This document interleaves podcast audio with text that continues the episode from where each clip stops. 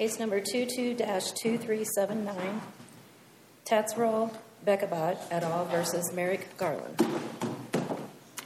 Mr. Hoppock, when you're prepared, please proceed.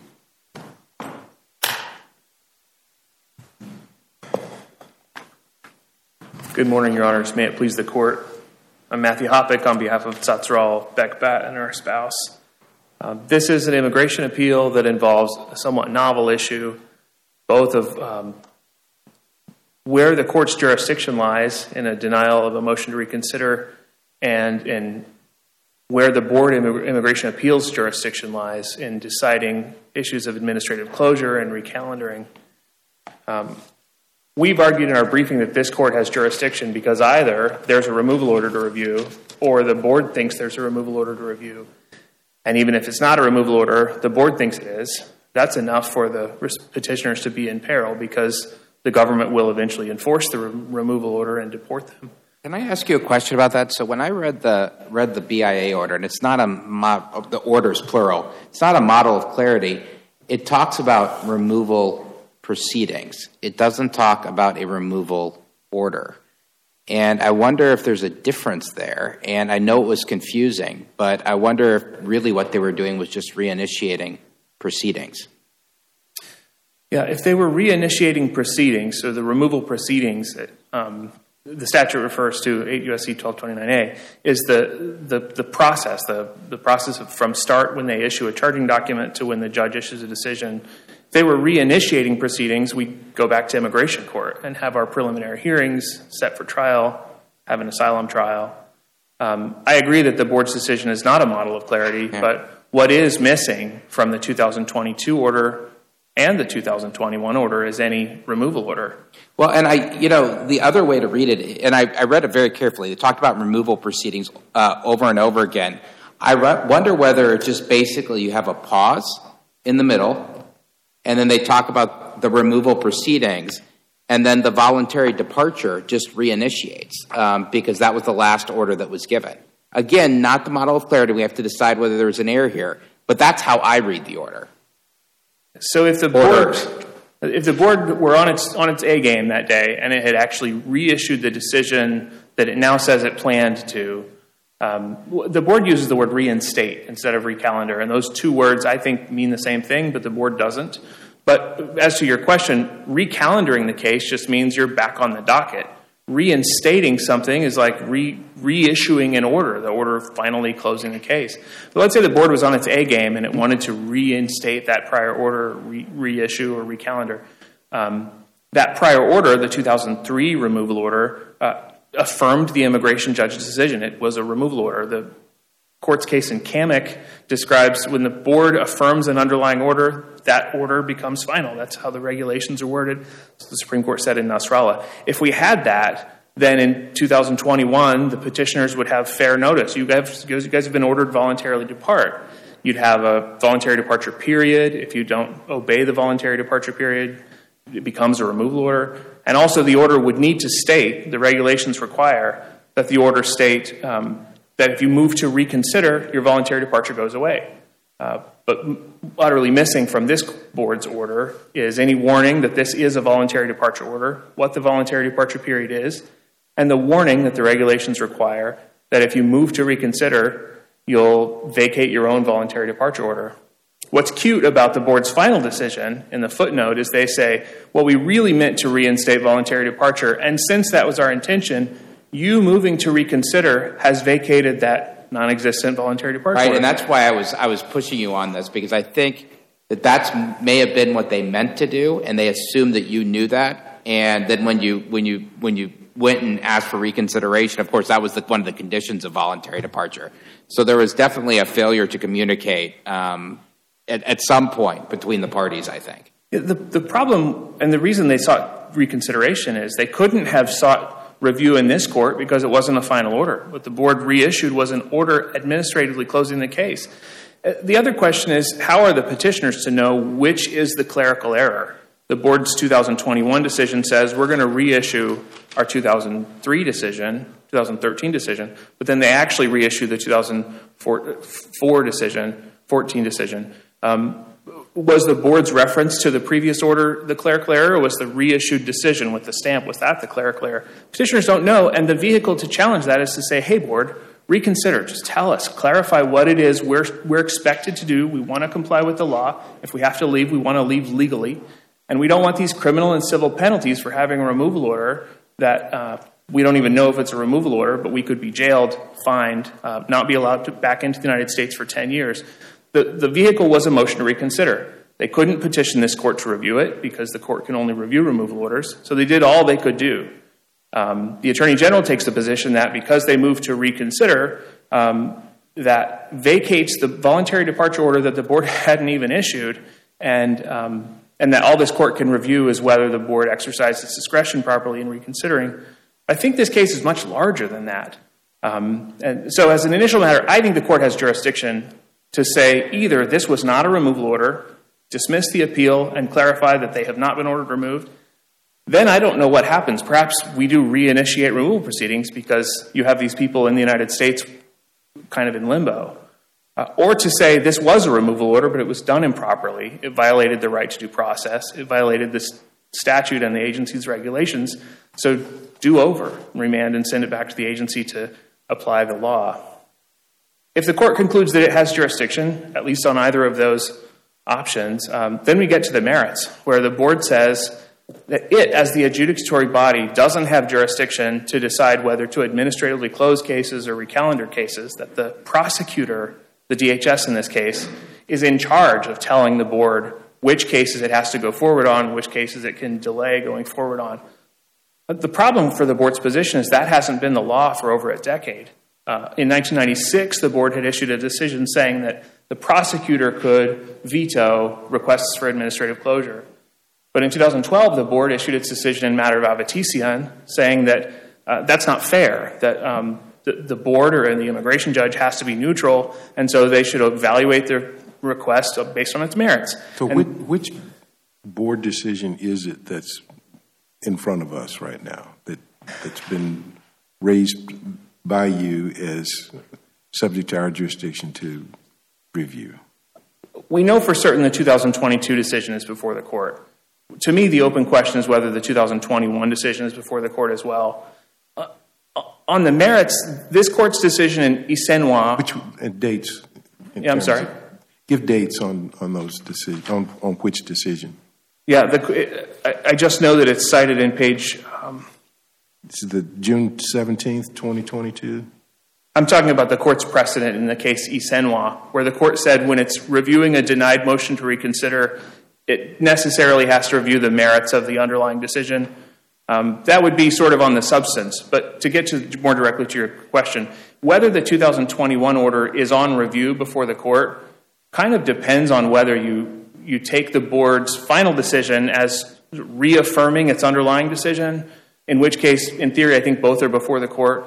Um, but technically speaking, I think only the motion for I don't know I don't have the dates in front of me. The motion for reconsideration is before us. To get at that other decision, I think you have to get at it through the motion for reconsideration, don't you? I think so. And you know, I don't think the petitioners did anything wrong or their counsel did anything wrong because they couldn't have petitioned this court to review. And really, you think about what options these folks have. Nasrallah says they can't file a habeas petition.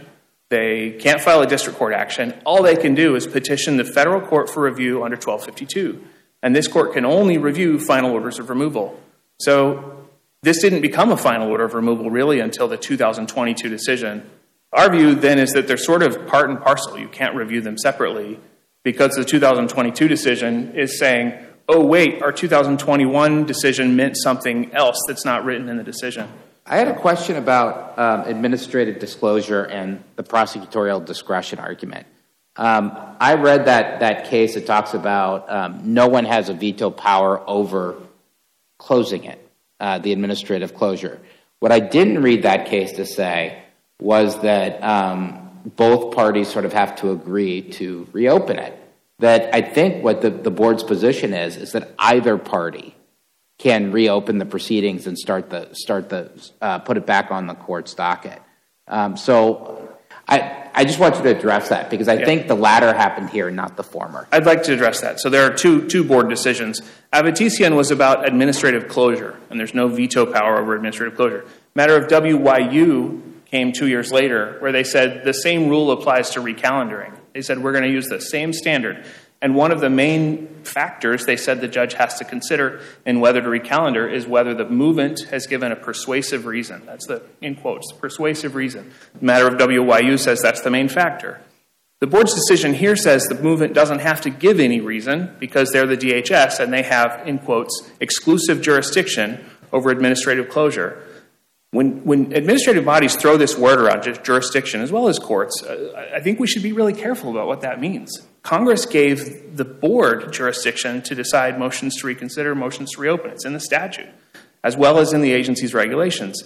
For this agency to say, this other agency, the prosecutor in this case, is actually in charge of which cases we can reopen or recalendar, I think has really serious statutory implications just from a jurisdictional problem. And it's also a due process problem because uh, let's say there were two different rules one for reopening or recalendaring and one for administrative closure.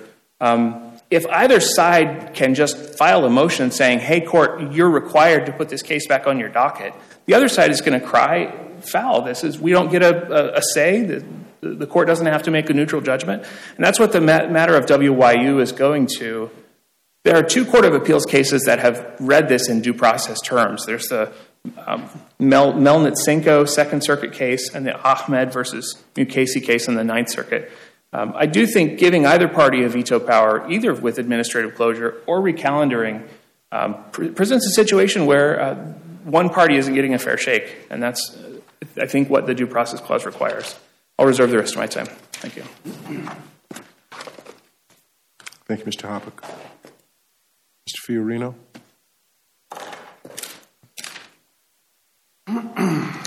Good morning. Uh, May please the court, Paul Fiorino for the Attorney General. Uh, This case is a lot simpler and more straightforward than uh, Petitioner's Counsel led on. Judge Smith, the only decision before the court today is the June 17th, 22 decision by the board denying reconsideration. And the issue before the court is whether the board abused its discretion in denying reconsideration.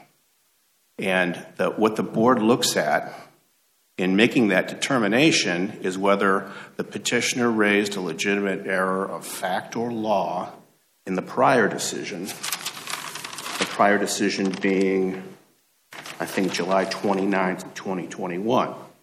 If the petitioner hasn't raised a legitimate factual or legal issue in that July 29th, 2021 decision, the board denies reconsideration, as it did here. And the board did not abuse its discretion because petitioners raised no legitimate issue of fact or law in their uh, motion for reconsideration. With, with regard to the court's jurisdiction, um, it's not an issue at all in this case. There is jurisdiction because the, the petitioner filed his petition for review timely within um, 30 days of the board's 20, uh, July, June 22nd, 22 decision. Um, when the court reissued its decision in 2021, it reissued its prior decision as of that date. You read carefully what the board did. So, at that point, the petitioner could have, if he had wanted to, file a petition for review in 2021 and preserve review of the merits of that tw- uh, 2013 case. They didn't do that. Instead, they filed a motion to reconsider with the board. Therefore, all of the merits of the case, the underlying asylum claim, are not before the court. Nor is the board's 2021 decision before the court because the petitioner didn't file a petition for review. So all we're left with is the single board decision of uh, 2022 where it denied reconsideration. Counsel, what did the 2021 order do? I mean, I, I realize you're saying we don't get to review it, but I, I just don't know exactly what it what it did. It, it, it um, reinstated removal proceedings, and I know that Your Honor has a question about that. The removal proceedings really is it's a term of art. It, it's not a recalendaring, as petitioner's counsel said. There's no recalendaring here. The case is done. It's, it's reinstituting proceedings and putting, starting the clock back from 2013. In 2013, where were we then? The board had issued a final removal order. And actually, back in 2013, the petitioner filed a petition for review that was subsequently under prosec- uh, removed under prosecutorial discretion. So that's where we were. And, and, and if you look at the board's decision, it's unmistakably clear what it did in 2021. It says we're reissuing our 20, or 2013 decision. Now, yes, they happened to append the incorrect decision when they issued that reissued decision, but there's no question in anybody's mind what they were actually doing. There's no Was, was really quickly was voluntary departure reinstituted then as well? Uh, No. Had they taken advantage of that? No, because as if you look at the 2013 order, the 2013 order says if you move for reconsideration, you're you're No, I understand that, but prior prior to the movant moving for reconsideration, would they have had a 90 day period to voluntarily depart, which was in the 2013 order? If the time hadn't run out, they could have, but they didn't. Okay, And just to be clear, that would, was following the 2021 order. Correct. They could have voluntarily departed within 90 days. correct. If they had any time left, but they didn't. Okay, so there's no, there's no question what the board was doing in 2021. You go back and look at the 2013 order. That's where we were in July of 2021. Just you know, cross out the date and put July 2021 instead of 2013. That's where. And then you look at the warning order, and the warning says if you move for reconsideration, there's no gotcha here. There's no surprise. And what warning order, when was that issued? That well, that was initially issued in the 2013 order, but by virtue of the court's reissuance of its prior decision, it was in effect at, in 2021. The order was only printed, so to speak, in the 2013 order. Right. Okay. But, you know, as I say, for all intents and legal purposes, it was extant in 2021. Okay? So there's, there's no gotcha here. There's, there's no um, surprise or anything like that. Um, oh, and with respect to due process, I'd remind the court that um, due process requires a, fundamental liberty or property interest. And what we're talking about here is reconsideration um, and uh, ultimately prosecutorial discretion. Prosecutorial discretion is entirely uh, subjective, it's entirely discretionary, and there's no liberty interest in discretionary um, relief. Another distinction I want to make, which is very important, and I've seen that um, our brief and the petitioner's brief as well, confusing administrative closure and prosecutorial discretion.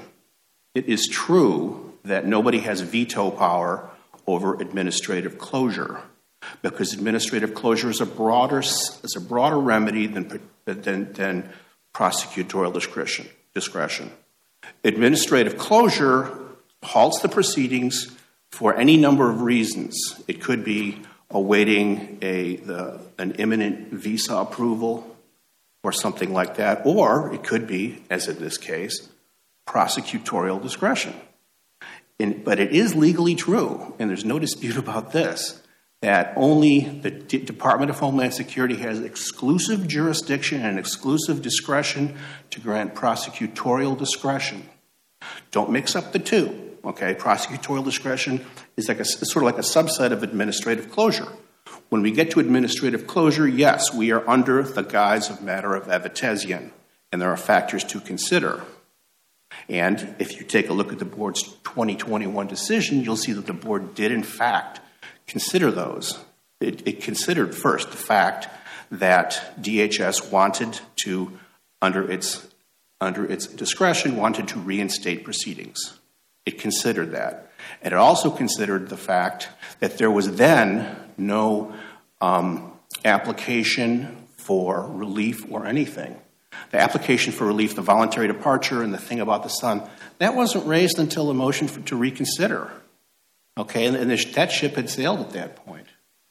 So when we look back at the board's 2021 decision, did it apply matter of Avetisyan? Absolutely.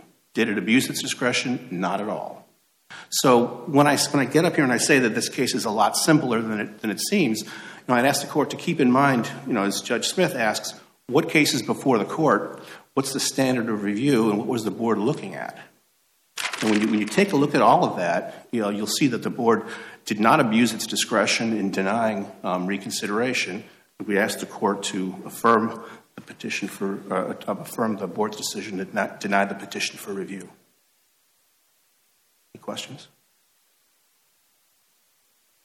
I don't see any. Thank you. Mr. Fiorino. Mr. Hoppock? Thank you, Your Honor. My colleague says that the board's order in 2021, there- there's no clarity about what they were planning to do, but consider another factor we haven't talked about yet. It said it was granting the motion that the DHS had filed, but that motion asked that the board order the petitioners removed, not grant them voluntary departure. There's even this question of, okay, you say you're granting the motion, what are you doing? The board's decision doesn't say whether they're ordering removal or voluntary departure. And now the Department of Justice on appeal, sort of in this post hoc rationalization, I, think once the board's decision to seem, un, seem clear, but it's not, un, it's not clear. Um, in their both in their opposing the motion and in their motion to reconsider, the petitioners argued, "Hey, the DHS is asking that we be ordered removed. We should at least get to know if we're being ordered removed or if we're getting voluntary departure."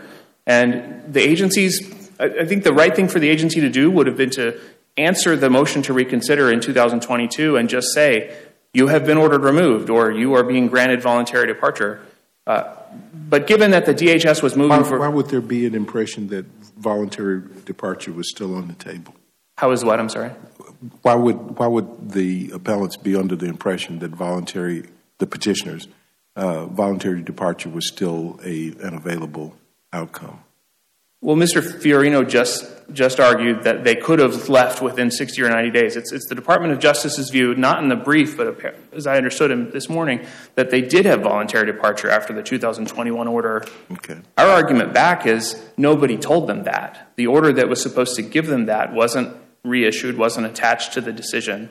Uh, Mr. Fiorino also argued that they lost their chance of voluntary departure when they filed their petition for review in this court. But that's just not true. This court remanded the case to the board, putting voluntary departure back on the table um, if, if it were pursued. And if the board intended to issue a voluntary departure order or not issue one in 2021, it didn't say either way.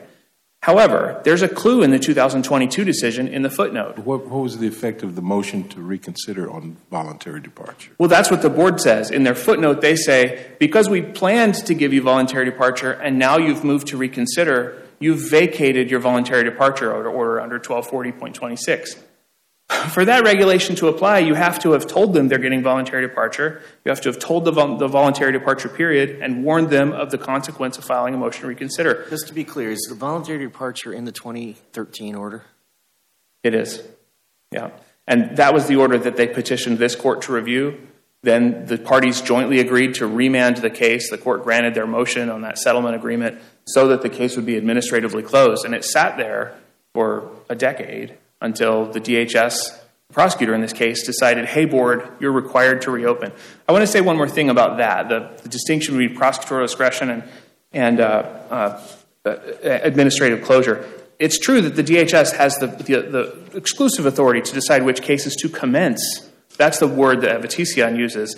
They don't have exclusive authority to tell the Department of Justice which cases to go forward on once the case has commenced. The board here, twice now, has said that the DHS has exclusive jurisdiction over which cases to recalendar and its own precedents. The main case is matter of WYU, and this court's case in Gonzalez Vega, which said that's a, an applicable standard, uh, just say that's just not absolutely not true.